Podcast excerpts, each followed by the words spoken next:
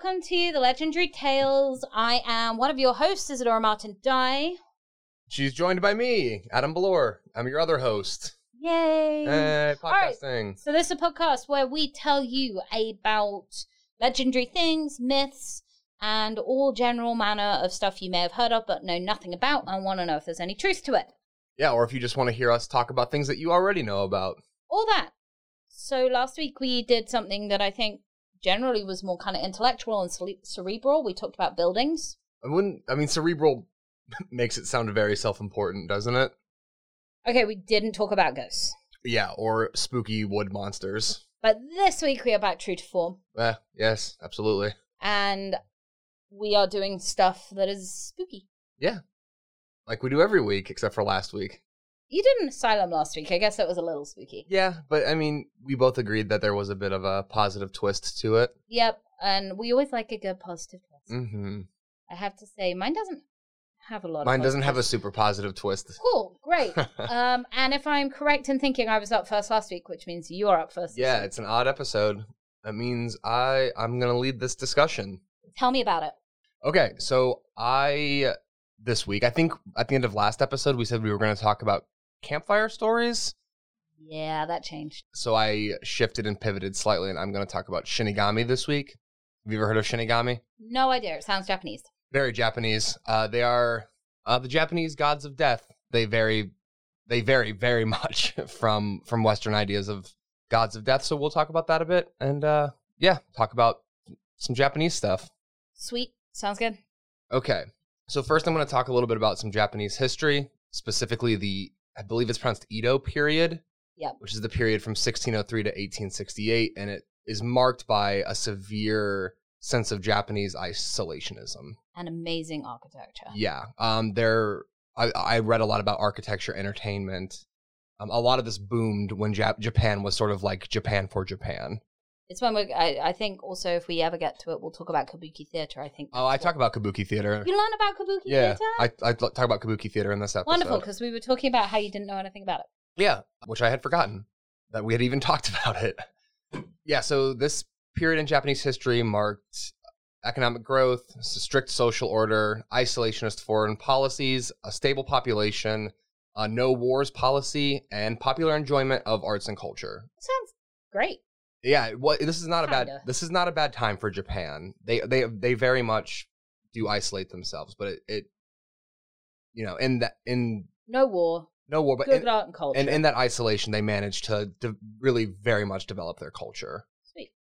So I'm going to focus on the growth of entertainment because this is how we get to kabuki theater. Okay.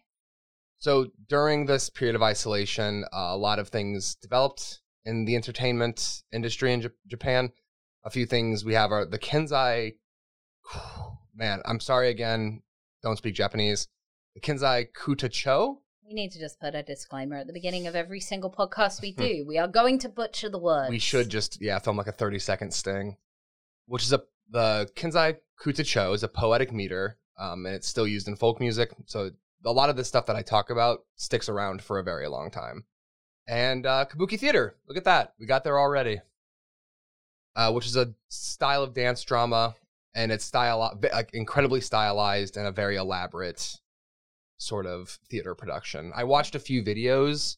It's like when you think of a caricature of Japan almost. It is weird.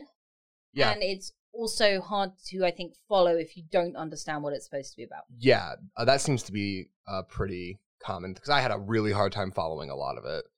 In 2005, it was listed as an intangible heritage uh, processing outstanding universal value. So it's sort of seen as this very Japanese thing, and it's very important to the history and culture in Japan. So, in this period of Japanese isolationism, a playwright was born. His name was Chikamatsu Monzaemon. He that was his like playwright name. That sounds well pronounced. Thank you. I think I well, I luckily for me, I found a video on YouTube of someone talking about this guy, and so I managed to sort of eke it off that. But he's described by the Encyclopedia Britannica as the greatest Japanese dramatist. Okay. He's well known for his productions of Bunraku, uh, which is puppet theater. Which I don't know if you ever did. You see any of that when you were in Japan? I actually, we didn't even see Kabuki because I believe that there's a, I've seen Kabuki online and stuff, but Um, I believe that there is a kabuki season when Oh. kabuki happens, or there's periods of kabuki Yeah. plays, Mhm. and we weren't there when. Oh, that's a shame. That's a shame. We were there at the cherry blossom period, so maybe they're They just don't just line up. celebrating at other stuff. At Yeah. that point. So kabuki theater is all people, which would be a Yeah. bit evident based on it being a play. Uh, Bunraku is puppet theater, um, and if you watch it on YouTube, it's very interesting. You have three like grown men puppeting like a very small woman. It's just kind of funny to watch. So now, unfortunately, talking about Japan in the 1600s, we're going to get a bit into the slightly sinister side of these plays often dealt with themes of double suicide and honor bound lovers Oh yeah, because because we talk about death in this episode. He's well, and uh, and the Japanese historical fascination with suicide. yeah, uh, Chikamatsu uh, was most well known for his Sewamono uh, bunk. Oh my lord, Chikamatsu was best known for his Sewamono style of bunraku. Uh, that's a quote unquote domestic tragedy. So he was his most famous Sewamonos are the Courier for Hell, the Love Suicides of Amijima, and the Battles of Coxinga. He he basically wrote of like star-crossed lovers who, out of their honor for each other, end up killing each other, themselves and each other. So I think that there. So there's a movie called The King and I, which I don't know. I'm assuming other people other than me have seen it. It was a fairly well-known movie, and I believe in that they actually have some kabuki theater, which is probably where I first heard about it, or whatever. He's the king of Siam. Um. So a- a similar version, and that's also about star-crossed lovers. One ends up dead. It's apparently a fairly typical theme. Yeah, it's it's fairly common. I mean, it's common enough that it has its own name. Yeah. It's called a domestic tragedy. I trust me, we're getting around to what I'm what I'm actually talking about here very shortly. So his so in the 1600s in his Sewamonos are the first time that we see mention of Shinigami. So if you think about how far back Japanese folklore goes, the 1600s is fairly recent. Okay. Um, this is because they Buddhism, the the common religions in Japan are Buddhism, Shintoism, and I think Christianity's on uh, Christianity's on the very very bottom. But when we talk about spiritualism and Buddhism and Shintoism, they don't talk about gods of death specifically. They don't have like a belief that gods do that sort of thing. Oh. Um, so that's why we sort of see it in the fo- the popular like folklore and plays of the time, and it might also just be kind of like a mistranslation. I think. Which bit that they that they didn't believe Oh, in them, or that these so, were them? so the word Shinigami, the kanji for Shinigami, um, is god of death, the death bringer, or death spirit. But like all things in Japanese, the kanji is very contextual. Contextual. So depending on how it's used in a in a sentence, it could be a physical manifestation of death, a god, a spirit. It's So, are we talking? Um, I mean, putting it in Western terms, which Mm-hmm. So obviously does it devalue. Are we talking the Grim Reaper, or are we talking like the King of Hell? So that's a good question. Um, we're not talking about the Grim Reaper because the Grim okay. Reaper is seen as, I think in the West we have this slightly malevolent thought of the bringer of death because Mhm. of because of Christianity. Yeah. I, I think like it's sort of like the end of your life. Where in religions like Buddhism or Hinduism, which also have Shinigami, I believe, you have this cycle of reincarnation of rebirth. So it's Mhm. just sort of leading you to the next step of your life. Okay. Um, and there's also more than one. It's the Shinigami are never described as like a, a single entity. Okay. They are multiple Spirits. yeah or yeah we'll get into that a little bit as Okay. well um yeah and they also and again like since they are so new relatively their inter- the interpretation of shinigami has shifted like even in the last 30 or 40 years Oh. so i'm going to talk a little bit about a modern anime Cool. once we get to the end of this so I'm gonna yeah go back into religion a little bit. Um, in Buddhism, you have Mara, uh, the one who delights in destruction, and they are often portrayed as the quote unquote god of death. Um, this god attempted to seduce Prince Siddhartha the night of his enlightenment with attractive women. So you'll see this a lot as well as Shinigami, as well as dealing in death, tend to deal with what are called the unskillful emotions, which are emotions that don't bring about any sort of, I think what I read was positive sort of change in you. So things like greed, hate, or delusion. I'm assuming lust is in there as well. It's, it's Like the seven. it Deadly sounded a bit like Seven Deadly Senzi, yeah. Um, and another arm of Buddhism, uh, a writing called the Yogacara, which is the a sect of Buddhism that focuses on the cognition, cognition, in yag. Oh my god. In another arm of Buddha, Buddhism, a I think it's a sect. A sect might not be the right word, but it's the Yogacara, which focuses on cognition, perception, and consciousness through meditation. There are demons that decide the time of your death. So okay, that's like just like Fates? fates, yeah, Okay. a bit like fates, but a bit more physical and a bit more active, okay. like seeking you out almost. You have Yama, the king of the underworld, and I just wanted to mention this because it sounds kind of funny. Two Oni, who are mentioned in, ooh, and so another example of things that could be considered Shinigami are the two Oni, Oxhead and Horseface. They're uh kind of yokai, so we're back on these again. But Oni specifically are considered grotesque and hideous. They're guardians of the underworld. Ox face and horse. Oxhead and Horseface. Is that one being that has an ox head with a horse face? No, or it's- is it a ox headed being and a horse faced being? Yeah, the second one, the latter there. Uh, and they're tasked with guiding spirits to the underworld and capturing souls that have reached the end of earthly existence. They are mentioned in Journey to the West. I love mentioning Journey to the West because I've never read it. um, what is it? It's sort of the Chinese Odyssey, if I could put it as basically as possible. I'm it's- horrifically uncultured, so that sounds great. It's just like their epic poem. Okay. These two creatures Are are. you gonna read it? I really want to. Yeah, All Zach. right, on one- air. We'll do it. uh, the whole thing. The whole thing. Zach, one of my friends, actually recommended it to me uh, a year or two ago. These two creatures are overthrown thrown by Sun Wukong, uh, who then grants second life to himself and his children. So I know that was very kind of rambling and disjointed, but what I'm trying to get to is that a that there is no really defined, there is no definition of what a Shinigami is or isn't. There's just this idea that when death happens, they are around, and that they appear in several Asian cultures, specifically after the 1600s or during the 1600s, I Okay. should say. So they first show up, um, like I mentioned in, I mentioned earlier with Chikamatsu Monzaemon, The famous, amazing play, the playwright. Yeah, I really wish I had written this in a different order. and Adam's notes strike again. Okay.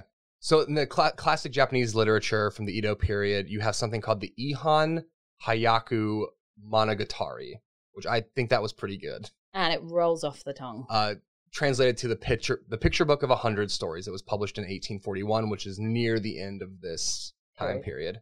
Uh, it's a book of stories about yokai. It's considered a supernatural bestiary, which interests me greatly, and I would like to sort of dig into that a little bit more. Like the one written by our famous Pliny the Elder. Pliny the Elder. Yeah, the what was that called? Can't remember. But we've referenced it quite a few times. He's one of our favorites. And this is the story they have about the Shinigami. The Shinigami is the spirit of a deceased person who died with ill intention in their heart. The spirit will possess people and manipulate their own malicious intent, leading them to places where people have previously committed suicide. Hoping to continue the cycle, So very similar to what we were talking about in my depressing Japanese uh, yeah, forest. the Akihara. Yeah. Um, yeah, they sort of possess you, make you feel bad, and then like not only make you feel bad, but find that that that feeling in you and bring it forward Okay. uh, to make you act upon it. They also in this story are described as having the ability to make it harder for their victim to speak or like ask for help, which is horrifying. And it's sort of like It's like a physical representation of depression. yes, God, that's horrible. yeah, they. they, they So take this for instance. It would be say someone close to you dies, you feel depressed. You would blame it on the spirit, and it would ju- not justify, but Uh, it would just sort of. It sounds like it sort of magnifies your bad feelings in this instance. And what's interesting about this is this is they're not generally seen as malicious creatures, except like this is this is one instance where they're seen as as as malicious. because this describes one. But what's interesting about this is that since there are several Shinigami, according to lo- quote on big air quotes lore, yeah, Shakespeare era. there is there's the opportunity to believe that this is one of several who is acting on upon malice or with ill intention. Okay. So yeah, so the Shinigami have the power to affect their victim's ability to speak, making it difficult for them to tell the truth even. So they they enhance your ability to lie as well in this state. In this way, they interfere with victims being able to ask for help, which is very very sad. It is. I keep putting this in perspective, and that this guy writing these was writing them pretty much at the same time that Shakespeare was writing. Yeah, he- when I was doing some research on him, he comes up in conjunction with people looking for him alongside Shakespeare. Well, it seems like there's a lot of similar themes, a lot of similar. It's interesting because they never would have interacted with each other. No, but any way. you take Romeo and Juliet, star-crossed lovers, Yeah. suicide, uh, the invention of spirits. I think it's it's because Shakespeare was writing not during the Renaissance. Was it the Renaissance that Shakespeare was writing, or was it the Enlightenment that he was writing? I probably should know the difference between the two. I can tell you that he was writing during the Elizabethan era, Okay, sort of helpful. and I don't think it could have been the Enlightenment Enlightenment No, that was way earlier, wasn't it? because I know that at that point they were shutting down a lot of theaters and things. Okay, so- so I guess what we're seeing is because England's culture was booming at that time as well. yeah, You have a lot of appreciation for theater and art, and for some reason, when things are going very well, people have the opportunity to focus on the the negative side of of human emotion. So what you're saying is, in 2020, we're going to find a lot less plays, but those that are written are going to be really positive. Oh God, I hope so. God, I hope so. And so I found a from that I found a couple of modern interpretations of Shinigami. I found a specific one. It's just called the Candle Story. There's a man and he's at the end of his rope and he wants to end his own life. Uh, but a Shinigami visits him and tells him it's not your time. And he takes this man to a room full of candles and he explains that humans only die when their candle burns down. So, like the Greek fates, Yeah. you only die when your thread runs out. And he tells the man, "Look, I I can help you make a lot of money by teaching you a few words that will allow you to stave off any illness or disease. So just pretend to be a doctor and you can get really rich." The guy goes, "Yeah, all right, that sounds fine." And so he pretends to be a doctor and makes a ton of money. Um, and basically, what he's doing is he's going to people's bedsides, and the Shinigami sa- tells him, if you see any other Shinigami sitting at the foot of a person's bed, say these words and you can banish them back to the underworld. Okay. But if they're sitting at the head of the bed, that person is doomed to die.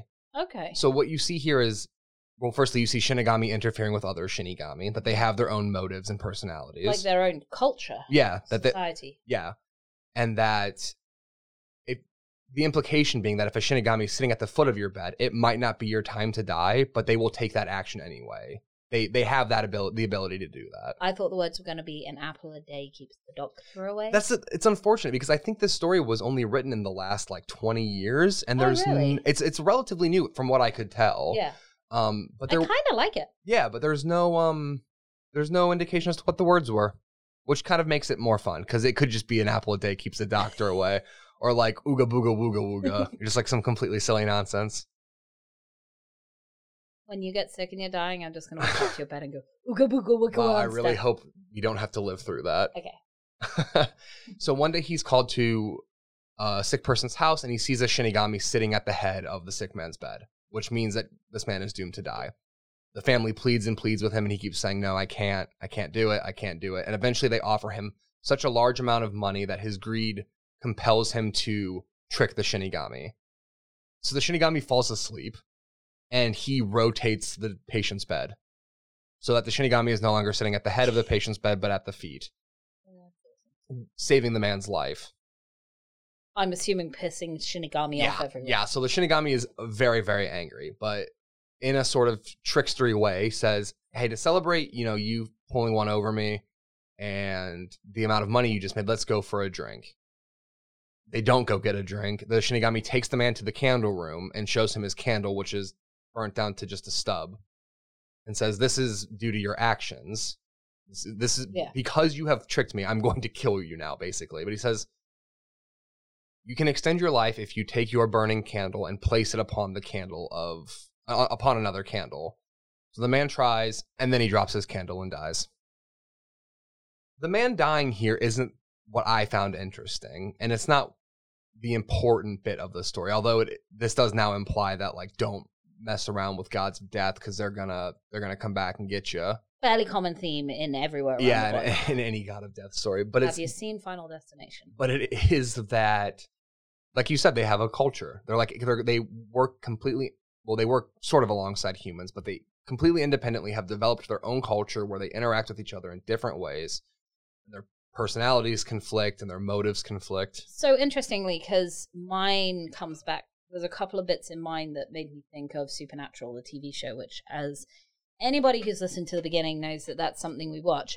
This kind of reminds me of a group of characters that they might actually introduce in, introduce into Supernatural. in 15 in season 15 Not necessarily. oh you mean that like they would be a creature that they hunt Yeah, but that could be a longer standing because they have their own, like angels, or like demons demons. That, that, my so this is a bit of a tangent, but one of my problems with Supernatural is that it is a Western show.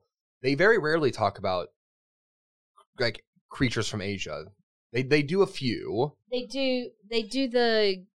There's the one with the like ring girl with the ring ghost. Uh, we talked about at one point. one second, you might have to edit this out, but I think I have the name of that written down. I I know we talked about it. We talked about. I think it was me that did the episode. Yeah, you did. No, never mind. I don't have it written down. Um, but yeah, they, they do that, and then they do another another one. But most of the creatures are either American, Native American, or European. I think like Rougarou, Wendigos, and stuff like that are all, all based on like Native American folklore. Vampire. I mean, Bram Stoker was like from like the like from the inner city of England. So like I don't know. That's uh, that's like a, a Ooh, vampire. yeah, that might be something we touch on. That's just I feel like they missed a big, a wide area of conversation, and they just didn't, they just didn't do it. Which has always been anyway. The more that we talk about I know what you are. the, mo- Say it. the a Say big it. a big nerd, a Vampire. vampire. Oh, oh my god. Sorry to everybody. Cut that out. See, I know that you probably, well, you know this about me, and that I do enjoy watching anime. I think you know that about me. That's that, that's generally my guilty pleasure. Watch when you and Ben are on vacation. You can't talk about Shinigami without talking about a couple of animes. I'm going to specifically touch on one called Death Note. This is where you see a drastic reinterpretation of Shinigami Okay. you see them as powerful actors and it, not completely different because it does sort of tie into the candle story but they're seen as powerful actors with personality and motivation so one of the main characters in death note is the shinigami ryuk and the shinigami are seen as living in this ethereal world it's not heaven it's not hell it's a bit like purgatory and supernatural because it's all gray and that's they just sort of wander around with their with their death notes which are notebooks um, and when you write a person's name into it, they die. That's sort of the basic. So those do sound quite grim reapery. A bit, yeah. But the thing is that they're not like these Shinigami aren't necessarily tasked with leading you on. They just sort of do it for. I mean, like they are responsible for leading people on, but it's like it's almost like they. I don't know. It's kind of hard to explain because I also haven't watched it in a a few years. Okay. um uh, yes a bit grim reapery but that tie-in's always going to be there whenever you talk about characters or creatures that are associated with death so ryuk gets bored living in the shinigami realm and he's interested in manipulating earth he thinks that humans and their emotions and their motives are are i think he describes them as interesting and so he drops his death note onto earth hoping to be hoping that it will be found by someone who can be seduced by its power and it is Good. Uh, or am- else the story would have been very short. yes, an ambitious. This is what's scary. What's kind of scary about it um, is that it's picked up by an ambitious high school student who finds the death note and then decides to enforce his own arbitrary moral code onto the onto Japan. And so what he does is he starts killing criminals, people that are in custody, uh, people that are already in prison. Do they drop dead in like a way that you would know that? Do they just drop dead? There's no medical cause, or do No. they look murdered? Is it an accident? So there there are a few few rules to the death note. Uh, you have to know the person's name, and you have to know what their face looks like. okay, So you have to be able to picture them when you're writing their name down. okay, You write down you can write down their name, the date, and then time of death, and i if it could physically happen, that's how they die. So if there's a prisoner and you say I want such and such prisoner to get hit by a dump truck, he's just going to have a heart attack. If the if the conditions of the death note can't be met, they die of a heart attack 40 seconds later. and is does then the name disappear, or is the notebook itself just got lists of people that died in it? Uh, the notebook fills up, but it has like an unlimited. It's it's a magical notebook, so like the the you never fill it up. You just Okay. keep going and going and going. But the one that Light Yagami, who's the high schooler who finds it, um, his is empty when he picks it up, and it has like the rules written inside. Helpful. Yeah. So he decides that he's going to become basically the new god of the world and goes through this whole character arc of becoming morally bankrupt, deciding that criminals' lives are. And so this is like the moral argument of like killing criminals or whatever. That's like the whole thing. Um, but importantly, you have Shinigami in this world that you have Ryuk who's actively working through this high schooler to to bring death to bring people to death earlier. And you have other shinigami who are like trying to stop like you have one shinigami who tries to stop them. I just i like the conflict. I like the idea of gods with personality. That's why i find like the monotheistic gods like gods to be kind of boring Okay. because they're just like on pinnacles but you, You, have mean like- ones that actually have like a, a, a human motive? yeah, I like the Greek gods. Like I like the uh, Roman gods. I like Shinigami. I like things that that like have conflict within their own. Like, And I'm sure they like you too. oh, I hope so.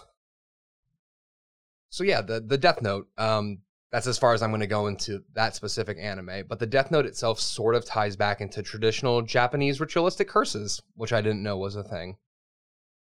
There's a shrine an hour and a half outside of Tokyo called the Kadota Inari Shrine. And when you walk in, apparently you just see wooden plaques. I think they're called wood horses, just all hung hanging all over the walls. And generally, in a shrine like this, you go and it's a place where people will write their wishes. Yeah, I've been to shrines. like Okay, that. so this place is a little bit more malevolent than malevolent than that. And you go, they're called tie cutting shrines. And so you go in, and I've got some examples here of what you might read on some of these plaques. Yay! I hate you, I hate you, I hate you from the bottom of my heart, and I pray that you disappear from this world as quickly as possible. Written by 13 year old girls everywhere. She must be distanced from all paths leading to happiness. I will never let you become happy. May you suffer for the rest of your life to appease, to atone for my tears and agony. Written by 19 year old boys everywhere. And then you have some that say, I pray Okabe dies in an accident. So the person who wrote this article said that they went in and got like physically ill reading these these sort of it, they're called tie cutting shrines because yes in a certain way you are praying death on another person and maybe that's the tie you're trying to cut. But the argument that i would make is that you're you're almost emotionally trying to cut that part of your life out which i think is kind of healthy in a way like it's yeah sure Mhm. sure it's angry and it's a, and it is like I would never sign my name on something like that if I left it in a shrine. Some people did. It some people did sign their names on it.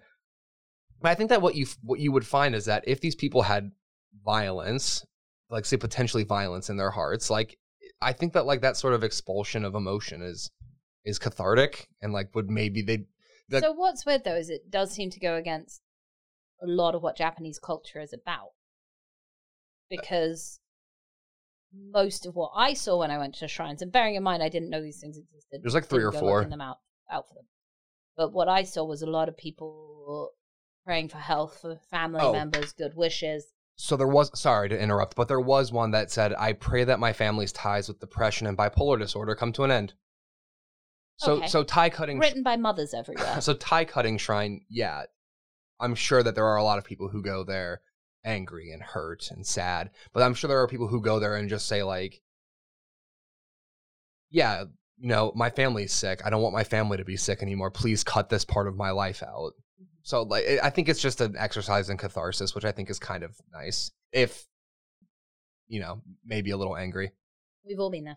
Oh, but that's actually um, that's a very old ritual. Um, That's actually yeah, a very old Japanese ritual. There were a few more, but they all get kind of dark, and I didn't really want to talk about. Oh them. yeah, because that wasn't dark. well, not super dark, because like there are some like okay, uh, so I did write one down. The Ushino Koku Mairi, which is the shrine visit at the i- the hour of the ox, where you make a straw effigy of a person you're angry with, usually a scorned lover, and then you nail it to a tree outside of their house.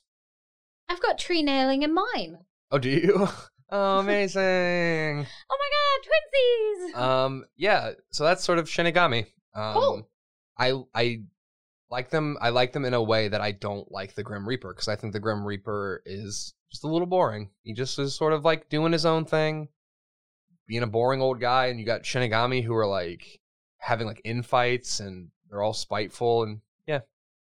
They've got more character depth. Thanks, Japan. Well done, Japan.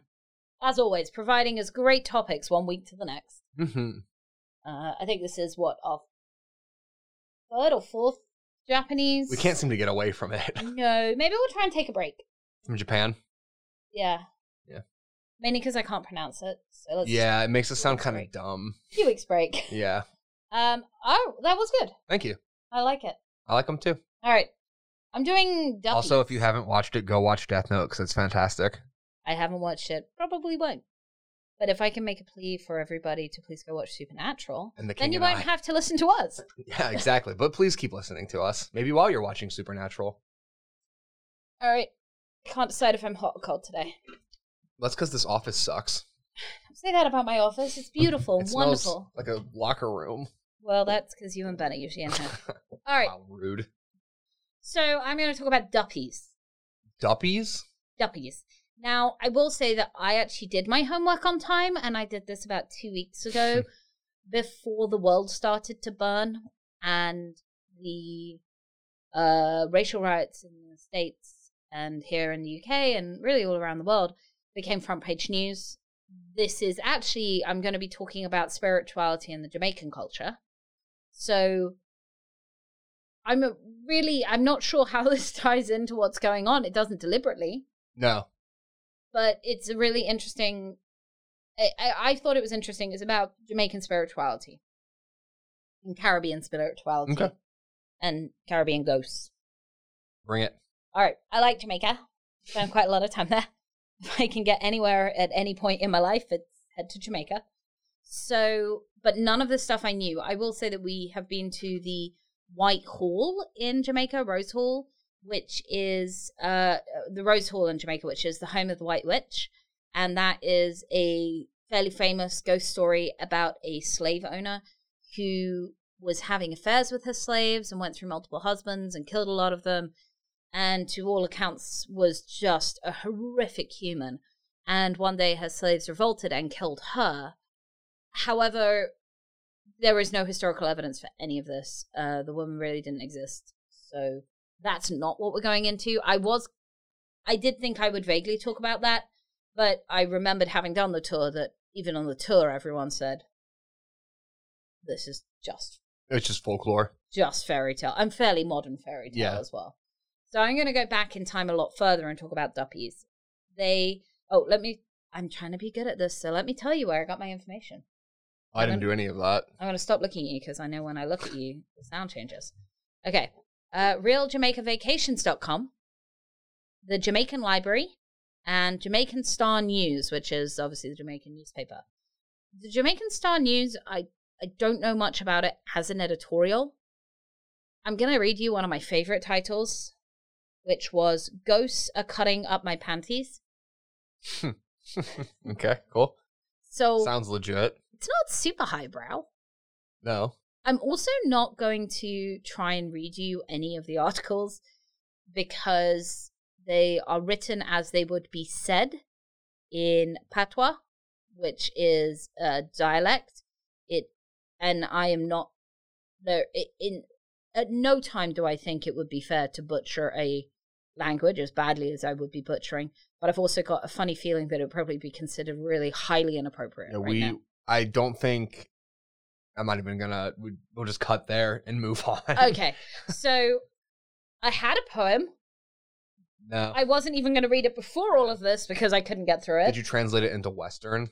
No, it, it the thing about it is though, and and maybe this is maybe because I can read patois, but I can't read say Japanese. I can see that when you translate it into English, it it totally fails to do justice to what the You lose a lot of. the who the people were, what no, so yeah, you lose a lot of context and significance of words and stuff like yeah, that. Yeah, so it's just not worth it. So I'm going to give you kind of synopsises when we get to that kind of stuff, Cool. as opposed to giving you any real information. Next week we'll have a poem. Promise. Promise. This is we've done the odd episode without a poem. I think. Maybe It's been it's been rare. I didn't do an episode or a, a poem last week I did. Or three weeks ago, whatever. All right. Okay. Duppies. They originated in Central Africa, um, and Duppy is part of the Bantu folklore. It, the word Duppy originates from the Ga language, as most of the African folklore and culture in Jamaica from comes from the Ashanti people in Ghana, and in the language of Ga of Ghana, it lit uh, a dope, which I guess is where Duppy comes from, literally means dwarf, and in Ghanaian folklore, spirits are dwarves. So All of them. I, I guess so. I didn't go down that route Hmm. because obviously once slavery brought people to Jamaica and they were removed from their ancestral ideas of what this was, they they created their own Yeah. folklore behind this stuff. And and as it's evident, a lot of the folklore created is to do with the slave trade. So, yeah. So they generally believe that people are possessing of two souls, a good soul and an earthly soul. In death, the good soul goes to heaven to be judged by God, while the earthly spirit remains for three days in the coffin with the body, where it may escape if proper precautions are not taken and appear as a duppy. Hmm. There are two types of duppy. The good duppies are usually deceased family and friends who appear in your dreams in order to give you advice or information. Sometimes the good duppies will help you with um, a family sickness, or uh, they can actually be a healing spirit. The other side of that is obviously the bad duppy, and generally that's what when you hear the word duppy, they're not referring to the good spirits. Okay. So I think technically a duppy can be good, but pretty much That sounds a lot like what we've talked about with, with Japanese folklore. Is Yeah. That when you have two spirits in you and you have the good spirit and the bad spirit, and when you die, unless you, like you said, take very important precautions, they can sort of escape and wreak havoc on the material world. So this kind of, I guess, religion or spirituality, I think, is called Obeah, O B E A H, Mhm. and the Obeah men or women can, in fact, summon the duppies to do harm in exchange for payment of food or drink, especially rum. They are said the duppies are said to live at the roots of cotton trees and bamboo thickets, where they er- emerge in the nights or at midday. And we'll go more into the cotton tree thing because that's really interesting. If the duppy manifests in human form, it will often resemble the body it abandoned. If animalistic, it might appear in the guise of a snake, a lizard, a horse. One of the articles from the Jamaican Star actually talks about a man who I believe works in a graveyard and he never believed in ghosts and he heard horse hooves and he looked outside and there was a small figure running down the road who was not a horse, he was a human, and then he transformed into a bird. Hmm. So it's very closely tied with this idea of transfiguration. Yeah. So, uh, yeah, okay. So here, well-intentioned duppies might stick around, stick around to sit with the children, guard the family's valuables, um, babysit, basically. Yeah. Sounds nice. Yeah. Uh, and a malevolent duppy will cause you no end of trouble. A whiff of its hot, hot breath has the power to kill, and it can do irreparable damages to one's finances, health, property, or love life. Finances. Yep. Um, a dead husband duppy, for instance, might return to claim his conjugal rights, causing his widow to become barren well before her time, or worse, bear dead babies. Oh my god. Okay. Since it's impossible to know whether you'll end up with a good one or a bad one, we're going to tell you how to not end up with one at all. Sweet. So, you have three days to put the duppy down. Okay. Call it. And it's called Plant the Duppy Down.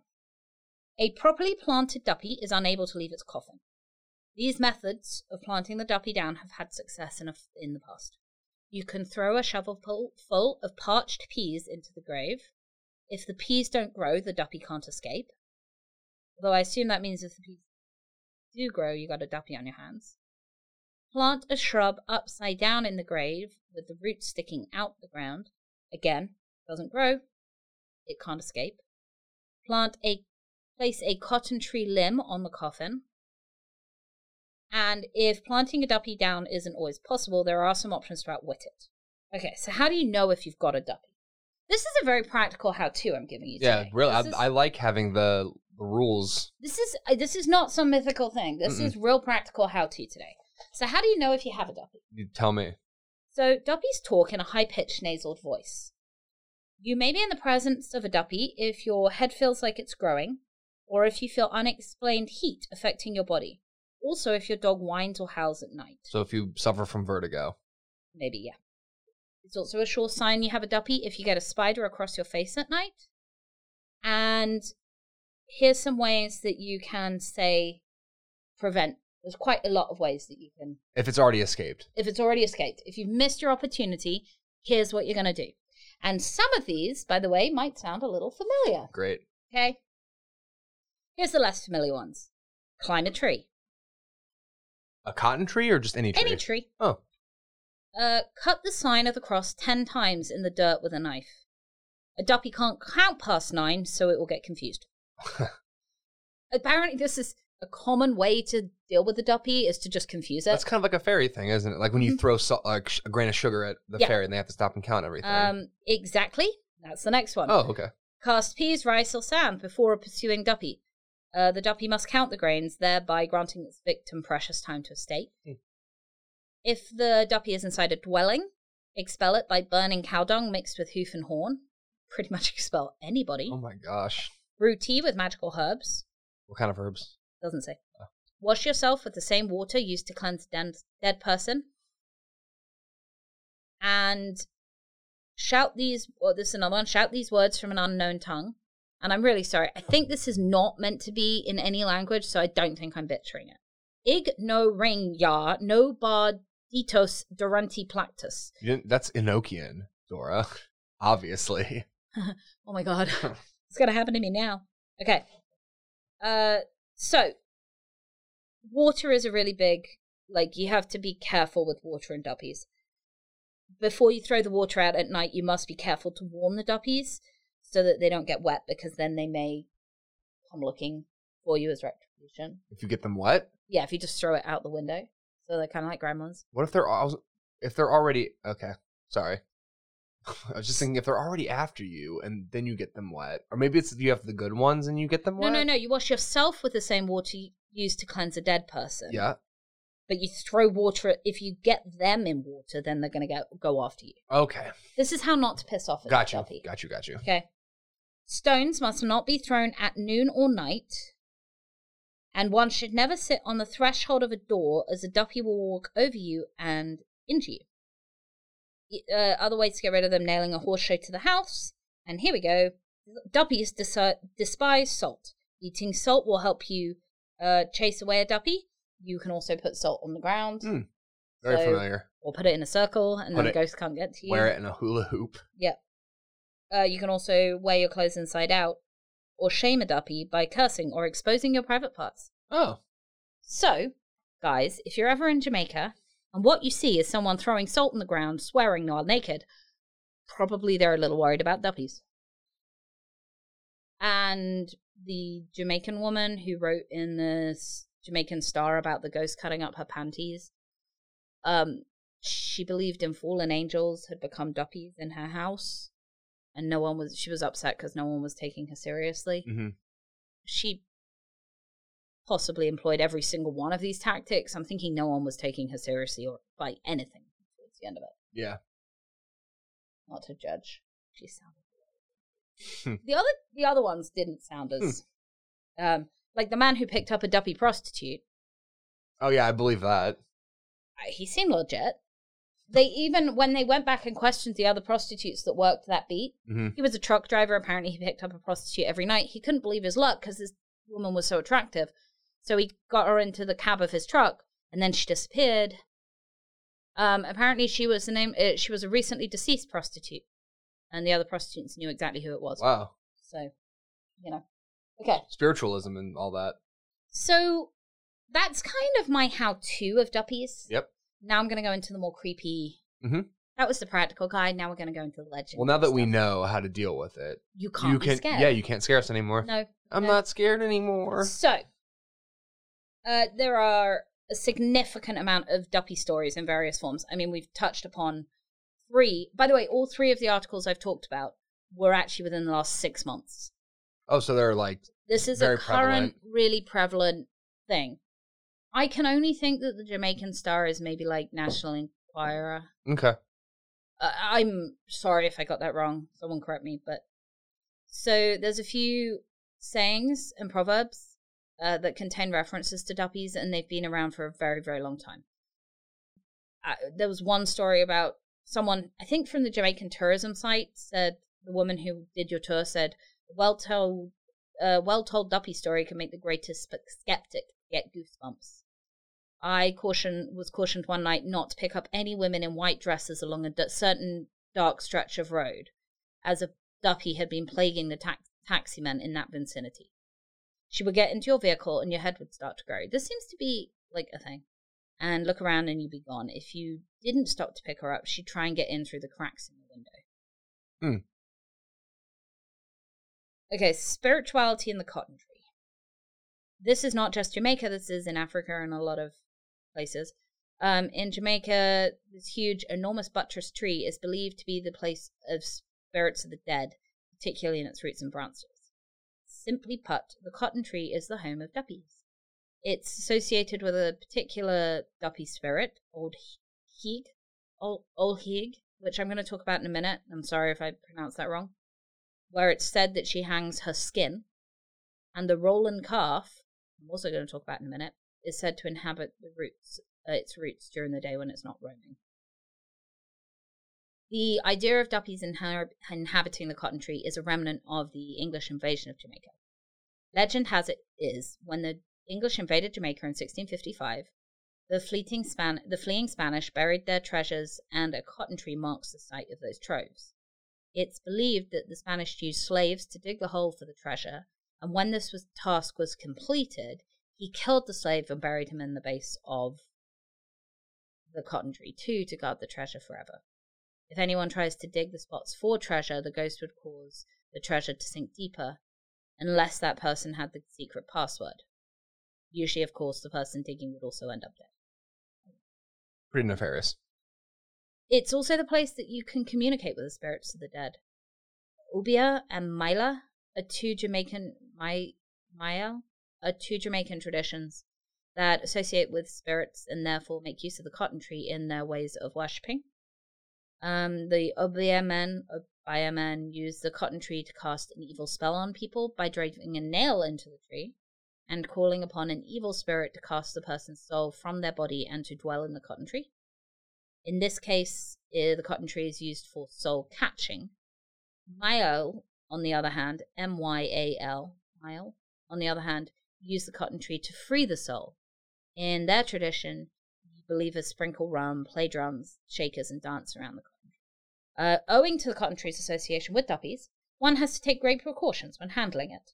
If a canoe is being dug out from it, the cutter must know the ritual for this task so that harm does not befall him. If a cotton tree is to be cut down, a libation of rum and chicken and corn must be poured, and the cutters deeply imbibe This serves to appease the spirits and ensure the safety of the cutters used to fell the dead tree. It Sounds like carpenters just want to get drunk. I'm not sure that getting really drunk on Jamaican rum is the way to ensure anyone's safety, but It's so good though. it's there's a lot of just drink rum in this story. That's fine. I support that. Okay. Okay. One of the most frightening and fearful of the Jamaican duppies is the Roland calf, or if were pronouncing it, I guess, in the Western way, the roaring calf.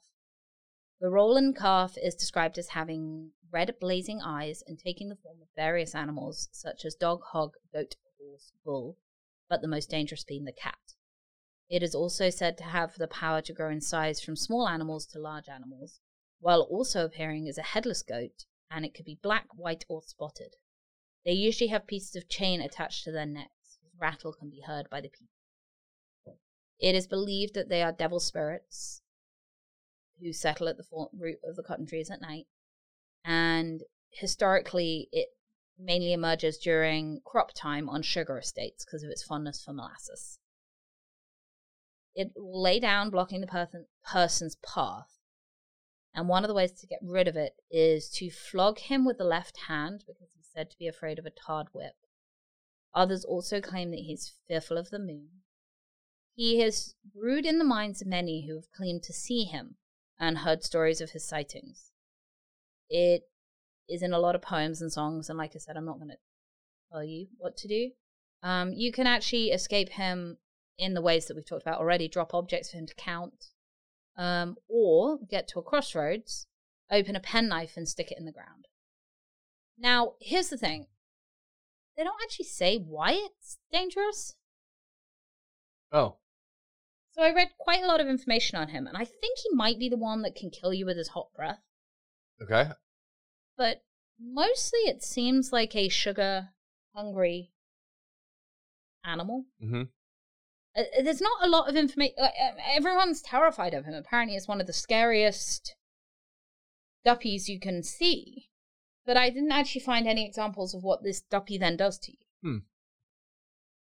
This is the this is the one, the goat one that you. you It's called a rolling, ro- roaring calf, and it can be a dog, horse, goat, cat. Can all the duppies shift like um Well, I change mean, shape like that? we talked a little bit about how a duppy will often take the shape of the animal it might be the spirit of. Hmm. So it's quite weird, and but I think what's really interesting about it, and and probably very relevant today, is that the amount of symbolism in there that is actually to do with slave sugar harvests, uh, whipping with tarred whips, um, and I I think it was perhaps one of those things that spun out of a, a basically a slavery campfire story that you might, you know. Yeah. So that's the Rollin calf. Uh, there's another one called River Mama who just kind of sounds more fun. And she is likely to have rid- risen from the story of a mermaid. She is one of the most documented figures in German, uh, Jamaican folklore and is regarded with much fear and sacredness. According to legend, she lives at the fountainhead of a large water source, of large water sources in Jamaica, and is usually seen sitting on top of a rock, combing out her long black tresses with a golden comb. Her appearances usually are at midday. However, she disappears as she observes anyone approaching. Conversely, if an intruder sees her first and their eyes meet, terrible things will happen to the person who saw her. Hmm. In times gone by, people would go to the rivers at stated times to sing, dance, and bring food for the river mama. In addition, the fish of the river she inhabits were regarded as her children and should not be touched for fear of suffering as a consequence. And it's believed that if she was ever caught, the river would run dry. So, your basic water Nymph thing. nymph ghost thing. There's a legend in Jamaica about the gold, round golden table, and it's associated with the River Mama story. And it's believed that wherever the River Mama resides, if the fountain was deep enough, a blue golden, uh, uh, deep and blue enough, a golden table would be found. At midday, the table appears at the surface of the water. However, as soon as it's disturbed, it quickly sunk. There is a story of an attempt of a sugar estate owner to retrieve the golden table using oxen and chains to pull it out. However, after it was hitched, it drew the oxen embracing several yokes to the bottom of the river with it. The golden table is believed to have been deposited by the Spaniards who were fleeing from the island when the English invaded. Hmm. So, I mean, I think generally the the English invasion of 1655 and uh, the Spaniards' departure is at the root of a lot of this. Yeah, a lot of the folklore. A lot of this folklore, and I, it's like many things to do with folklore that we're finding uh, in periods of upheaval. Um, certainly when there's not science to explain it, uh, mythology takes its place. Yeah. The last one I'm going to tell you about is Old Higgy, which is believed to be a witch or sorceress who enjoys humans and preys especially on infants. Also referred to as Old Suck. She preys on people while they are sleeping, flying in in the form of an owl, shedding her skin and sucking the breath of her victim. She uh, particularly goes after mothers and their infants. And also is not just in Jamaica and the Caribbean, she's present in West Africa and other societies in Africa. Mm-hmm. Um, and again, possibly to explain Sudden infant death. death syndrome. um, or maybe I assume that perhaps I have no knowledge of this, but I assume that the rates of infant mortality were very, very high during plantation and slavery. Yeah. And and again, having something to blame it on, some figure. Some outside force. Okay, I'm gonna. Uh, I I wanted to follow up with kind of two separate other Jamaican folklores because we'll never get back to them.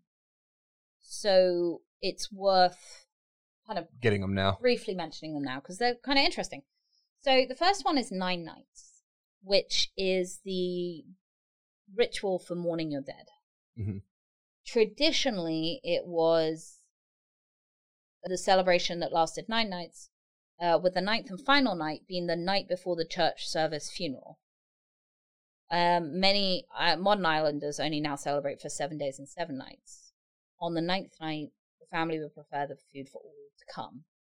It was believed that on the ninth night, the spirit of the deceased passes through the party, gathering food and saying goodbye before continuing on its resting place. It's the most revered night of the celebration and funeral. Uh, when stories about the deceased are told and the fondest memories are shared, along with prayers, games, sing, singing, the it allows the good spirit to pass through, hmm um, and the duppy won't be created. Oh, so the deputies. Okay, I thought You've it. got to do a whole load of stuff to to let the good spirit go up to Uh-huh. heaven. And then that does when the good spirit goes to heaven, does that trap the duppy and the or no, you still have to do all that stuff too? I don't know. So I actually I was trying to figure out whether people still in Jamaica will bury a plant upside down, Mm-hmm. and and obviously there are examples of that Yeah. because people still believe in it. But I couldn't find ninth night seems to be a very uh, continues to be A very important tradition. a very important tradition. Mhm. Uh, although I will say that I, I think this particular piece of article I actually got off the Catholicism website, and it was really derogatory about the fact that they get very drunk doing it. ah, because Catholics never get drunk. Yeah, it was quite Dismissive. dismissive of the traditions. Um, okay, so these are some of the more modern, not modern ways to celebrate, but on the ninth night, a table is set up under a tent with food for the loved one, although no one is allowed to eat from it before midnight, which believes to be the time that the spirit passes through. Along with the food are drinks, most often Jamaican rum, with no less than 100% proof. The main foods can vary, but typically fried fish, bami, uh, typical Jamaican Fair. bulk fare. Um, it's very important because it's the time. But in order for the deceased person to move on, there is this like actual process. First, there is the seeing. This is when someone looks at the doorway and sees the spirit. Then they tell someone, and that person tells someone, and so on. The leader of the ceremony greets the duppy, and then the night song begins. The song is this is a song played for the duppy while he or she is told stories by the elders. Traditionally, on the ninth night, the deceased uh, ninth died of the deceased death in their bed, and mattresses turned up against the wall, in order to encourage the spirit to leave the house, enter the grave, and move on. Then the leader of the ceremony uses a piece of white chalk to draw a cross over the exit so that the spirit is allowed to leave and never allowed to return. So it's an interesting burial rite, really, kind of. Yeah. They're very different. And I, I I always appreciate burial rites like that as well, sort of more celebratory and, and mourning. And and I think that that was where the Catholicism side was coming from. Oh yeah, Was that this was definitely, I mean, the Jamaican I'm sure culture they would have viewed it as nearly disrespectful to do something like that, Yeah. wouldn't they? and the Jamaican side would view it would be the most respectful thing to celebrate someone's life. Cultures are different, and that's really nice. Yeah. Um. So I kind of liked that. I'm kind of trying to finish up on like a two more positive notes. Okay. There's also a West Indian astrologers, which is apparently a big thing. It's the Obeah, and it's a secret art and system of prediction by planetary influence. It involves using the use of charms, spells, incarnations, love presents, and it has bewitchings as well as fortune tellings of dice, tea, and coffee. I'm sorry, It- what? It's like a witchcraft. Uh, they have like an astrology. It just when I read it, it reminds me of you know the scene in Harry Potter where she's reading her tea leaves. Yes. So there's a whole like group of people Okay, that read coffee and tea leaves and that's what I thought you said. predictions and use the planets to. Okay. They observe good and ill fortune related to the days, weeks, and months, and help you embark on important things like marriage. There are lucky days, so I'm just going to tell you about the lucky days. The day of the week in which you were born will always be the best day to begin any business, Hmm. but not to end it. Fridays and th- uh, Tuesdays are best for women, Sunday and Mondays for men. There are three months in the year in which one must not reckon fortune to enter a new house or sign a lease. Those are April, July, and November. Hmm. Neither is the 11th of any month good for such projects. Women, be careful about when what you transact in the 31st year of your life. For to all females, it's a year of real importance, whether they are married or single. Some great change will await them, or they will lay under peril or temptation, have a great loss or a great pain, go on an unexpected journey, or in short, something remarkable will happen to you. Um, dark complexioned women have a generally stronger fate than others. I just, I, I was going for practical. Astro- Those are some practical pieces of advice. Yeah, I really do need that Sunday and Monday. So Sunday. Monday are good for you, Yeah. Adam. I need to work out more on, uh, do more business on Fridays and Tuesdays. and never. Hopefully, your house doesn't sell in. never move into a new house. Well, to be fair, I don't think it says never sell a house, but No. never move into a new house in April, July, or November. And don't sign a lease on the 11th, guys. And if it's the 11th of April, July, or November, no. Definitely don't. Wait till the next day. That's a hundred- It's fine. A hundred percent no. Um, I think it's interesting that the 31st year is an important year for all women. It's it seems very arbitrary on the face of it, but I was trying to think about it from the perspective of my friends. Mm. We're all just a little fraction past 31 now. But I think it's probably very telling that your early 30s are the time where your life is in transition the most. Yeah. I think I, I couldn't figure out when they said this because I'm assuming in the 1655 era, probably 31 would be the equivalent of being 50 now. Yeah. But 30 now The new twenty. is the new 20. Um, so it seems to me that that makes sense. Yeah. So I'm glad I don't have to worry about turning thirty-one Bleh. He's young, everyone. in four years. All right. So that was my that was my thing about Jamaican I liked that. folklore. Thank you for that. and ghost stories. And like I said, very uh timely in a not really meant to be timely way. I mean, I think it's always good to appreciate different cultures. Yeah. And we do a lot of that here. And I think that um it's important to remember where people came from and what's going on. Bigger and deeper than just what you are seeing today, because these beliefs are 400, 500, 600 years old at least. Mm-hmm. And they're still being written about in newspapers today. Yeah, they're obviously still culturally important. And that shouldn't be discounted just because it's history. Nope. All right. So that was legendary. I believe Adam has already picked our topic for next week. Yeah. Um. So I sort of want to. I sort of fell down this fish rabbit hole yesterday or two days ago. A fish hole. A fish hole. I fell down a fish hole yesterday, and I don't necessarily. I'm not saying that you have to pick a fish, but I Thank you. would. I would like to do an episode where we sort of find a legend or legends and then tie it back to an animal. Okay. What's your. I'm gonna do the oarfish, which Okay, I'm up for doing something fishy okay. You also want to do a fish because, kind of, I read a book when once. I was really young. Once I read a Once book. Once I read a book. I read a book when I was really young, and it was about the idea and theory that people evolved from dolphins, I believe, okay. fish, and in beside the water. Let's yeah. Go ahead, and do that.